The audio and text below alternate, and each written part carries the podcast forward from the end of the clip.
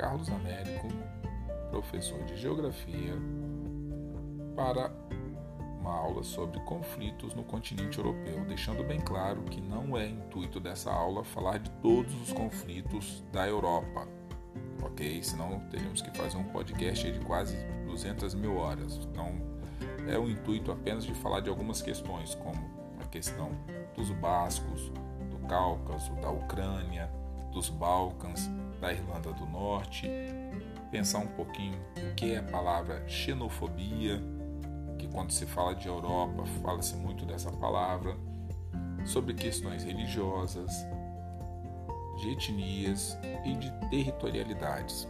Então vamos lá. Lembrando que sempre é intuito desse podcast ser bem rápido e sucinto com relação ao tema geográfico. Então vamos lá. No continente europeu, os problemas envolvem geralmente religião, territorialidade e etnias. Lembrando que boa parte dos povos da Europa sofreu influência dos povos do norte da África, da Ásia.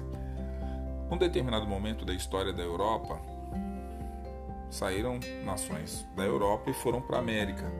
Tiveram contato com novos povos, depois retornaram para a Europa. Então, dessa diferença entre religiões e etnias, alguns conflitos surgiram na Europa. Conflitos esses que já existiam e depois foram adicionados novos ingredientes aí nessa é, coxa de retalho étnica e de religiões. Então vamos lá. Vamos falar um pouquinho sobre xenofobia. Xenofobia, em resumo, é o medo ou ódio por estrangeiros ou estranhos e está vinculada à atitude e comportamentos discriminatórios e frequentemente culmina em atos de violência, como diferentes tipos de abuso e exibições de ódio com relação à questão de estrangeiros. É importante destacar o sentido em que a palavra estranho surge, porque esse estranho ele está relacionado com algo que não é usual naquele território, naquele espaço. Isso daí pode passar por várias questões culturais. Então essa definição é importante vocês entenderem, porque não é estranho e simplesmente no, na forma do que se comporta, mas também de como esse estranho se materializa no espaço. Ok? Então vamos lá. Seguindo aí. A Irlanda do Norte é uma república situada no norte da ilha da Irlanda. Parte desse conflito se dá do embate entre católicos e protestantes, católicos irlandeses e protestantes ingleses. Então, católicos são maiorias numa parte da ilha e protestantes na outra. Desse embate religioso, você tem aí um conflito sério. Claro que não é apenas por conta de religião, é por conta de território, conta de geopolítica e de outras questões que são importantes aí para a área. Saindo da questão da Irlanda do Norte, nós temos também a questão dos bascos. Os bascos eles se localizam entre a Espanha e a França. Então os bascos durante um período não puderam exercer, por exemplo, ensinar a sua língua nas escolas, nem mesmo usar a sua bandeira ou as suas cores. Então isso daí trouxe uma série de problemas. É considerada uma das guerrilhas que ocorrem na Europa e que foram é, produzidas não porque é, os bascos estavam ali perdidos no meio de violência e atentados terroristas, mas porque eles reivindicavam a independência. Eles não se achavam nem franceses e nem espanhóis, mas a Espanha não queria perder parte do seu território. E eu acho que não só a Espanha, a França, nenhum outro país europeu, principalmente depois da Primeira e da Segunda Guerra Mundial. Os bascos eles conseguiram manter parte da sua cultura preservada porque eles ocupam uma região é, da Europa onde que não é fácil o acesso. Então isso daí possibilitou que eles resguardassem um pouco mais das suas culturas, das suas tradições e dos seus costumes. Então vamos seguir aí.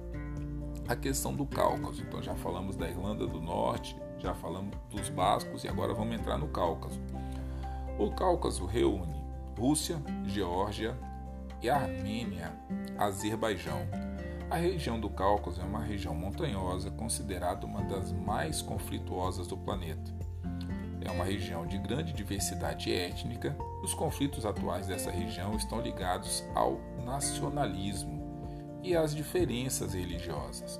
Então você tem aí, por exemplo, a Chechênia, que é rica em petróleo, pertence à Rússia, mas a Rússia também tem a importância de não só o petróleo, mas também o gás natural. Então, perder um, uma parte de um território significa implicar em perdas econômicas.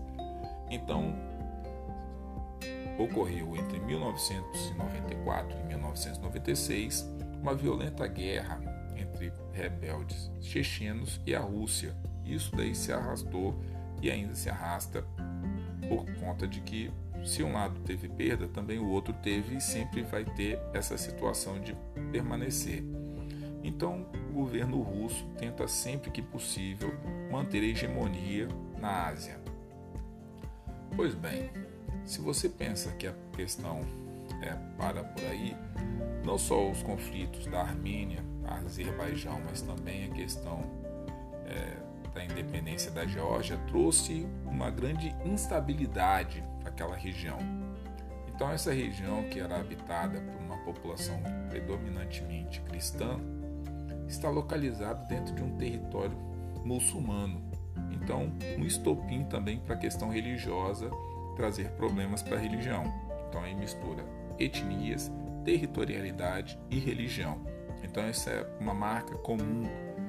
Irlanda, bascos, Cáucaso, ok? Então vamos lá, vamos falar agora um pouquinho sobre a Ucrânia. O ano de 2014 foi marcado por fortes conflitos entre a Rússia e a Ucrânia. Então, parte do governo queria se é, filiar à questão russa, outra parte queria entrar na União Europeia. E desse conflito de interesse entre Rússia e União Europeia, a Ucrânia passou por uma situação de conflito interno. A população ficou dividida entre pró-russos e pró-europeus. É, tenta sobreviver a ataque de ambos os lados e rebeldes separatistas e exército acabaram entrando em conflito. Em volta e meia, a crise que se alastrou naquela região fez voltar a questão de um período da nossa história chamada Guerra Fria. Possivelmente eu farei um podcast mais no futuro exatamente sobre esse período. Chegando já no final, tem a questão da antiga Iugoslávia, lá nos Balcãs. A Iugoslávia era formada por etnias bem diferentes: eslovenos, sérvios, croatas, muçulmanos, bósnios. Desde o término da Segunda Guerra Mundial, o país se tornou uma república socialista, liderada pelo Marechal Tito, unindo todas as etnias que viviam no país, sem alinhar-se à União das Repúblicas Socialistas Soviéticas. Após a morte do Marechal, as várias etnias que viram e que viviam no país é, viram que começaram uma crise étnica.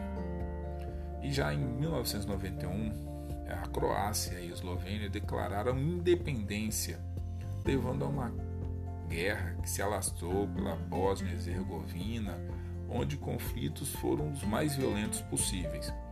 Então esse conflito daí é, perdurou até 1994, né, conflito na Bósnia, que envolveram sérvios, croatas, bósnios, muçulmanos e com a morte de aproximadamente mais de 250 mil pessoas é, várias acusações de limpeza étnica, participação da OTAN em acordos, o conflito de Kosovo, que possuía maioria albanesa. Então, os sérvios foram acusados de limpeza étnica.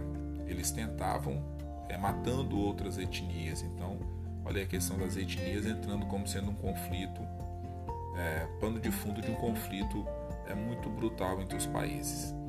E a nossa aula de hoje termina por aí, tá certo? Agora vamos às perguntas. Então vão lá pegando aí caneta, lápis, papel e vamos anotando. Primeiro, uma pergunta dificílima. O que é xenofobia? Questão número 2. Comente sobre a região do Cáucaso. Questão número 3. Quais são as etnias formadoras da Iugoslávia? Questão número 4. O conflito na Irlanda do Norte envolve quais religiões? Questão número 5 onde se localiza o País Basco. O País Basco, por favor, entre aspas, ok? Pois bem, galera, essa foi a nossa aula de hoje. Espero que vocês tenham gostado. Até a próxima. Um forte abraço e vamos continuar unidos aí contra essa pandemia de Covid-19. Um forte abraço, muita saudade de vocês e vamos que vamos, galera. Recomendação: esse áudio está indo inicialmente para a galera do nono ano, mas pode ser partilhado para oitavo, sétimo, sexto. Lembrando que é muito importante que vocês, caso tenham terminado de fazer as atividades, escutem os outros podcasts, tá certo, galera? Principalmente quem está se preparando para o IFES. Um forte abraço e até a próxima.